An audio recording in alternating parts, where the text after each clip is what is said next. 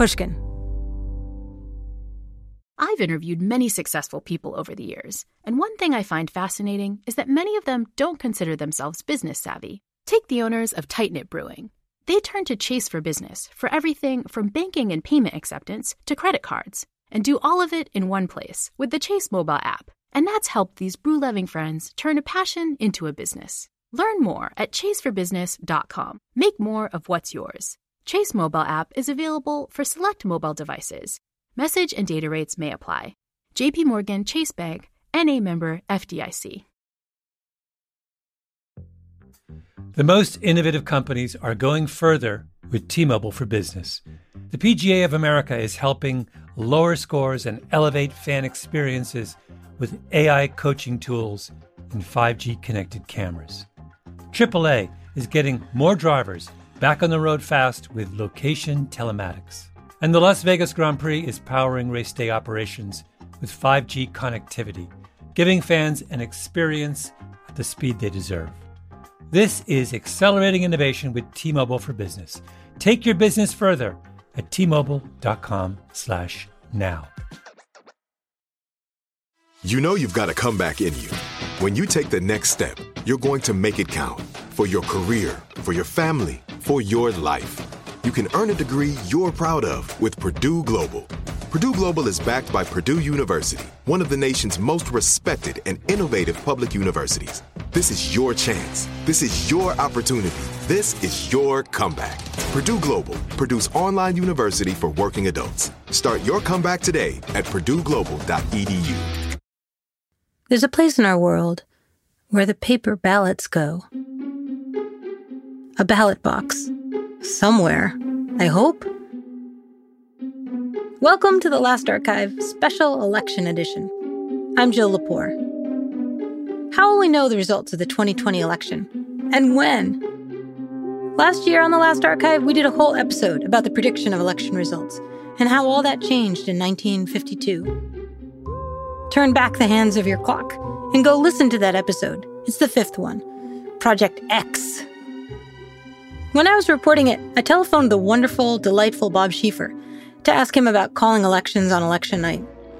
Schieffer, who's now retired, was for a very long time the host of CBS's Face the Nation. The interview didn't really fit in the episode, but it's haunted me ever since. This election season, Twitter's announced that it's going to slow the flow of information. Not so fast, people keep saying about this year's voting. So, one question keeps nagging me How did we get so caught up in a fetish for speed in the first place? Honestly, what's the hurry?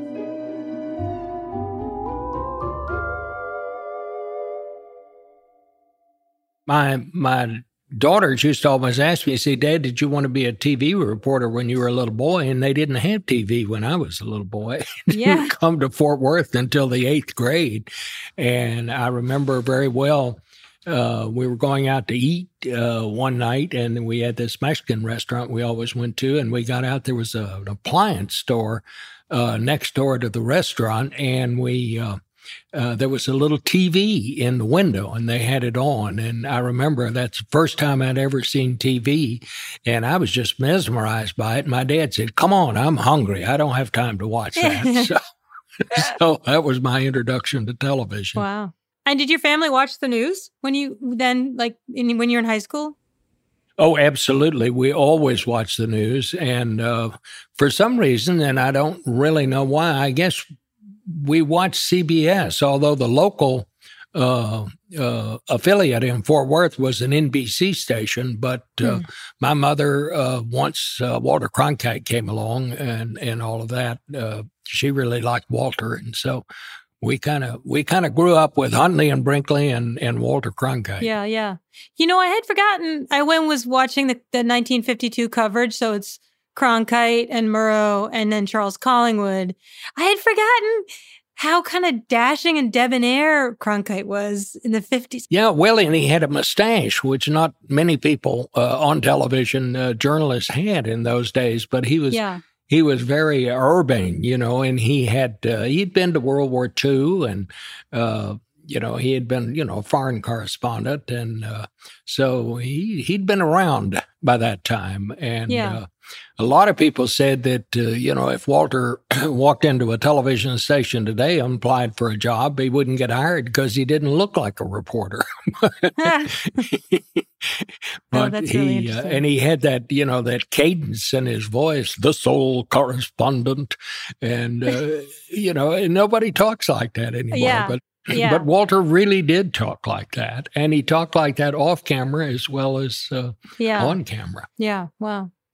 So, trying to grapple here what the consequences are of the kind of explosion of information available to news broadcasters and reporters around elections that really, you know, this is kind of watershed moment in 52 when CBS decides to try to predict the election the very night using uh, the returns as they're coming in that can be calculated with a UNIVAC.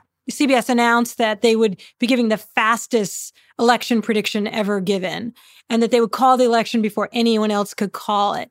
Because in 52, the worry was like, they would, if they made a prediction, it would be wrong. But if they didn't make a prediction, no one would watch. And so they bring in this machine to grant legitimacy to their prediction. Um, but then maybe they lead us into a different kind of political trouble. Um, so I would just love to hear your vantage about what it means to bring in computer and what we would now call, you know, big data into the newsroom on an election night. You know, at CBS, when we would talk about those early days, the thing that, that always surprised us is they bought, brought in this computer, and then when they got the results from the computer, they didn't believe it. They, they didn't know if it was true or not, and and they were hesitant about reporting it. They held the information for a while, but it uh, the coming of the computers changed everything about election night. I mean, in our romantic uh, rearview mirror, we look back and think about election nights when the family gathered around the radio and, you know, they put on an extra cup of coffee and then they waited and waited for the returns to come in. And, and it was a lot of fun. And in, in a funny kind of way, among other things, the computer sort of took the fun out of election night and changed it completely. I mean, uh, you think back to, you know, back when Woodrow Wilson uh, in 1916, uh, he went to bed thinking he had lost the presidency, and it was not till four days later that he found out uh, that he had won. And then down through the years that began you know to speed up a little bit. But with the coming of computers it it really changed everything. And some people uh, thought that was very unfair. They didn't like the idea that we're going to find out in an hour or so who won the election. But in some cases, that was that was exactly what happened. And so, when you had those conversations, did anyone? I mean, aside from sort of looking backward with a little bit of wistfulness, did anybody ever say, well, here's a here's a way we shouldn't be using them? Or were you at the table for some of those conversations over the years? Uh, you know, it, from the from the coming of the computers, from the coming of all technological uh, advances, you know, the one thing about communications that is constant is it's always changing. And as we have seen over the years, uh, it always gets faster. And the use of computers is like we always do with new technology. And that goes all the way back to to uh, the invention of the machine gun. And you think about how many people died before the generals understood that the way to attack a machine gun is not to uh, march your troops head on into machine gun fire. You kind of go around to the side. And just like now, we're we're grappling with what to do with digital and and all of that. And you know, we thought this was going to end all the problems and just make things faster, but we didn't understand the downside uh, of these new technological uh, uh, advances. Uh, you think Facebook knew what the downside of uh, what Zuckerberg had uh, you know put on the on the market there? I'm sure he didn't nor did anyone else. But we always and it's understandable but we always use technology before we completely understand it. And that was absolutely the case with the coming computers to election night so what are the aside from taking the fun out of election night what are the other consequences, do you think, for coverage or for how the elections themselves go? Well, the computers do make mistakes, and I mean the technology is sometimes wrong. I mean, uh, and what I always think about on election night, the first thing when people talk about computers and things like that, is in 1980, NBC called Ronald Reagan the winner at 8:15 on election night. Uh, it was such a huge landslide over Jimmy Carter, and Carter uh, formally conceded at 10 o'clock before the polls had even closed in the West.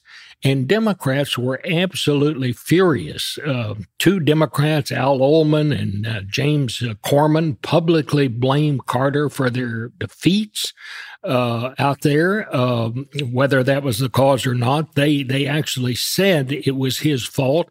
Uh, Senator Warren Magnuson was also defeated. Uh, because all these uh, many races in the Western time zone had been affected by Carter's uh, concession. Uh, House Speaker Tip O'Neill was so furious he exploded in a, a conversation with a Carter aide, telling him you jerks came in like a bunch of jerks and you're going out the same way. He was just absolutely furious. And Washington State Congressman Tom Foley said it was vintage Carter at his dead worst. and, uh, you know, that we began to think about then, well, wait a minute here. We've got the ability to do this and uh, the, the landslide was so overwhelming uh, that was there just wasn't much uh, question about whether it was right or not. It, it was it was right, but uh, uh, the impact was something that nobody had really thought very much about until that time. And would that happen now? I mean, would people call a national election before the local contests had been decided? Well, I think it would depend. We we instituted rules somewhere back that we we never called a state until the polls had had closed in that state. Uh, if you had a situation where uh, would you call it before 11 o'clock? I, I, think that's an open question. If it was a huge and overwhelming landslide, I, I, I think it would be very difficult uh, not to call it early in a, in a presidential race. But uh, generally, we have tried not to do that. And would people ever, I mean, trying to think about the different role that the kinds of computers that are available now to newsrooms would have. You know, that first UNIVAC is this clunky thing. Mm-hmm. And as mm-hmm. you say, you know, CBS didn't even believe its prediction, didn't report on it initially.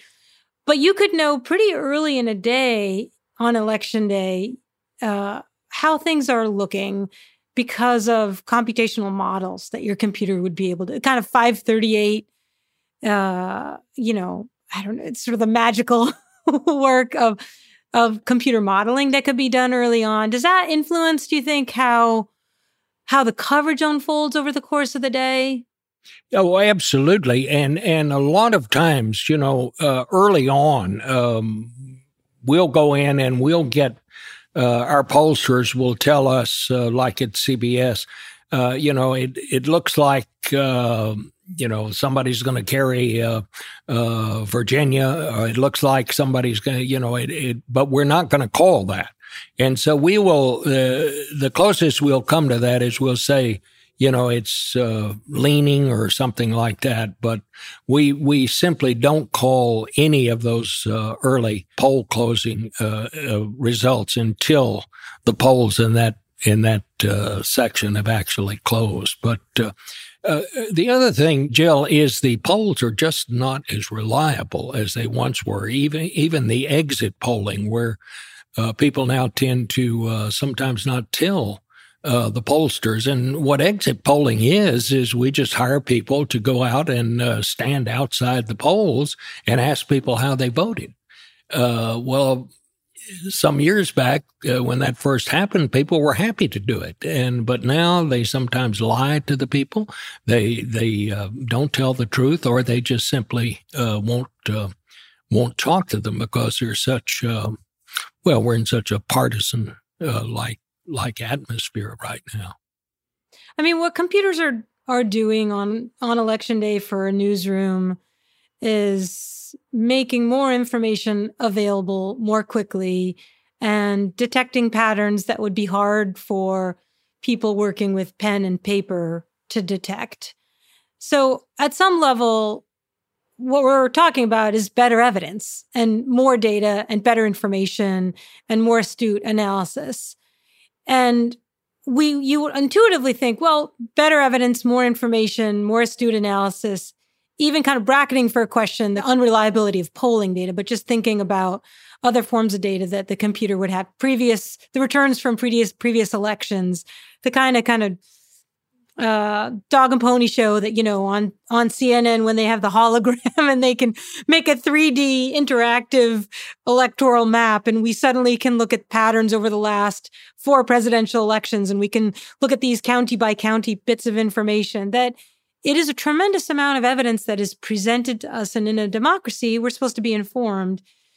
Is there a version of the influence of computers on election day reporting that is a good story that is about improvements to our civic participation or our commitment to democratic institutions. I think we can both point to all the things that are kind of decaying around this, but what's the good side? Well, the good side is that uh, we still, uh, this information is still valuable, but I mean, it's all part of this new world that we live in because we've undergone this this uh, uh, communication revolution that goes beyond just computers. I mean, the whole coming of the internet. Uh, we are we have more information available to us than any people who've ever lived on earth at any one time in the history of the world. But does anyone think we're uh, we're wiser, or are we simply overwhelmed with so much information that we can't process it? And I'm my feeling is we're overwhelmed. We're still working our way through this. We're still trying to figure to figure all this out, and it has had an impact on on the credibility of news organizations. And we find people more. It's more difficult for people to believe anything now, and so. Uh, the credibility of, of all news organizations uh, every day of the year uh, is is not what it once was. Uh, just simply because we're just being drowned in in more information than we can possibly process, and I think I think this is all part of that. Yeah, no, very. That's absolutely the case. That, but we we I think do tend to still want to believe that datum does mean wisdom? Well, it does. I mean, you're absolutely right. It does add to more information. But, you know, Martin Luther thought, thought the invention of the printing press was going to make everything just fine. That once people could read the Bible in their own language, that all of the, the problems and controversies they had would all be worked out. But after the invention of the printing press, we had 30 years of religious wars. It wasn't suddenly everybody uh, all at once began to uh, uh, agree on things. And I think we're, I think the coming of the internet is having as profound an impact on our culture and Western culture as as the invention of the printing press had on on the people of its day. Yeah. Although the inventing the printing press makes possible the rise of modern democracy. Absolutely. So, what does the invention of the internet make possible? Confusion. I think uh, on the downside, there's there's no question we can get more information faster than at any any time uh, in the history of the world. But just because we get it faster does not necessarily mean uh, that uh, it's going to work out all the problems. There are still just this myriad of problems that, that have to be resolved. But we're getting there. But you know, we, we just kind of haven't reached equilibrium yet. And, and the coming of, of the internet and the use of computers on election night is, is just all part of that. Yeah, I was. My husband's a computer scientist at MIT, and I was asking him yesterday to give me some kind of a rule of thumb about the processing, the, the capacity of a computer of the 1950s relative to today. And I was sitting, of course, with my laptop, my you know my Mac in my lap, and he said, "Well, one measure would be you have more memory on your Mac." Sitting right here in this room than all the computer storage in the entire world in 1960. so you know, just in terms of the storage of data, not even being connected to the internet, just what was on my hard drive. So if you were given the task of coming up with a plan for election day, election night coverage for 2020, what would be a priority for you? Well, uh, just to improve the accuracy and, and to, uh, I think, I think the secret is it's it's not so much the use of the computers, but the, but the use of polling and finding polling.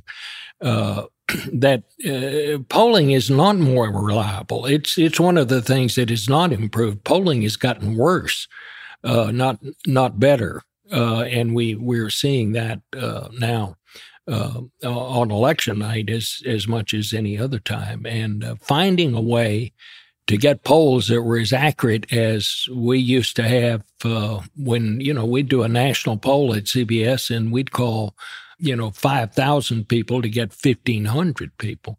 Well, now we have to call 30 or 40,000 uh, to get uh, 1,500 people. And even so, you wonder who are the people that you're talking to when you when you do a poll like that.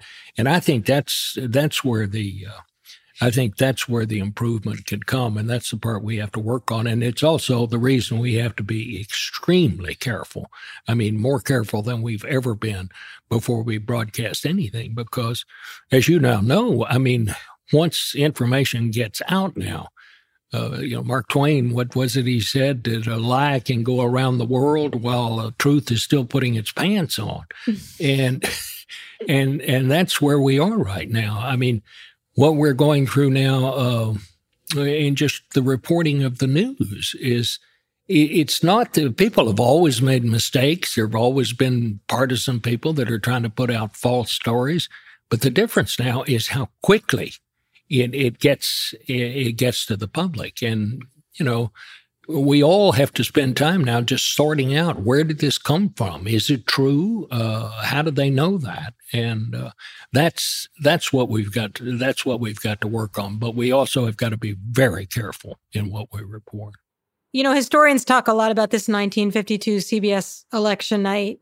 Um, and it doesn't sound like it's a vivid memory for you as a kid, but is it something that within CBS people talk about or there are stories about that? Yeah. Yeah, I mean, uh, elections and how we cover them is always is always a topic, the topic uh, around CBS News, and you know, uh, political uh, conventions, uh, election years, people plan their careers around those uh, those those big events. At least they did. Uh, they were still doing it in my day when when you know when I was out there covering campaigns and stuff. Uh, so you're always trying to figure out, and and what you're always trying to figure out is how can you get the information before the other guys do, uh, which is what you know one of the main things that journalism is about. And uh, I think sometimes we spent more time thinking about how can we get the news first than we did about uh, what what is the impact of the information we're getting. Uh, you know, uh, one thing we thought in um, 2000 that election night was going to go back to being an old fashioned election night. We, we, were going into that election. We knew it was going to be very close, uh, Gore versus Bush. And I remember on on the night before election night, I told Dan Rather, I said, "We are," and I said this on television. I said, "We're going to have." Uh, an old fashioned election night. We may be up all night before we know who wins this thing. Well, under the heading of be careful what you wish for. You know what happened. It was December 11th before we found out who, or 12th, I guess it was, before we found out who who won that election. And uh, it was uh, it was it was one of the worst nights CBS uh, ever had. You know, uh, we called Florida for Gore at 7:40 that night. We recalled it at 10 o'clock. Gore conceded. Then he took it back. Then CBS called Florida for Bush at 2 a.m. And then we had to take that back at 4 a.m. And so we got, we got an old fashioned election, all right, but uh, it was something none of us uh, had anticipated. But uh, it's one of those nights I'll always remember. yeah. I I remember that night too because I think it was one of the few nights I went to bed before it was resolved. I don't know that Yeah. there's been another one. The desire somehow to have it all settled before you turn out the nightlight is a very strong very strong one. From the other side, not being the journalist trying to get the news first, but being the listener and the viewer trying to find it out so I could just go to bed. I, I'm appreciating the speed and other reasons. Yeah. Yeah, exactly. This election night, don't stay up late. Go to bed. The counting will take a while. 2020, the year of slow voting. Good luck staying sane and catching up on sleep.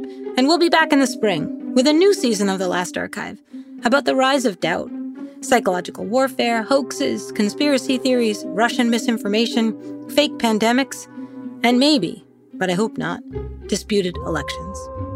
You won't believe what we've uncovered. I mean, you should believe it, but people don't believe anything anymore.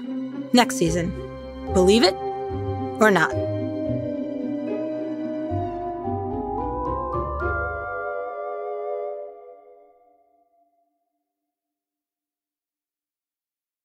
Open a limited time 11 month certificate at Kemba Financial Credit Union. At 5.25% APY, it's more than triple the national average, plus, it's a safe and secure way to grow your money. Visit your local branch or kemba.org slash CD for details. Offer expires May 31st, 2024. APY equals annual percentage yield. Restrictions apply. $500 minimum and $250,000 maximum deposit. Advantage status required. Comparison based on bank rate average. Federally insured by NCUA. In the 90s, New York detective Louis Scarcella locked up the worst criminals. putting bad guys away. There's no feeling like it. Then jailhouse lawyers took aim, led by Derek Hamilton. Scarcella took me to the precinct and lied. 20 men eventually walked free. Now, in the Burden podcast, after a decade of silence, Louis Scarcella finally tells his story, and so does Derek Hamilton. Listen to The Burden on the iHeartRadio app, Apple Podcasts, or wherever you get your podcasts. Hi, Last Archive listeners. I want to tell you about another podcast to add to your queue The Jordan Harbinger Show. Jordan's podcast is aimed at making you a better informed critical thinker so you can come to your own conclusions about what's happening in the world. He dives into the minds of fascinating people, from authors and activists to mobsters, spies, and hostage negotiators. You might enjoy Jordan's interview with Yuval Noah Harari, the author of Sapiens A Brief History of Humankind, or his recent deep dive into modern flat earth theory and why some still believe the Earth is flat despite thousands of years of evidence to the contrary. Whether Jordan is conducting an interview or giving advice to a listener, you'll find something useful you can apply to your own life in every episode of The Jordan Harbinger Show, whether it's asking for advice the right way or discovering a slight mindset tweak that changes how you see the world. Search for The Jordan Harbinger Show. That's H A R B I N G E R on Apple Podcasts, Spotify, iHeartRadio, or wherever you listen to podcasts.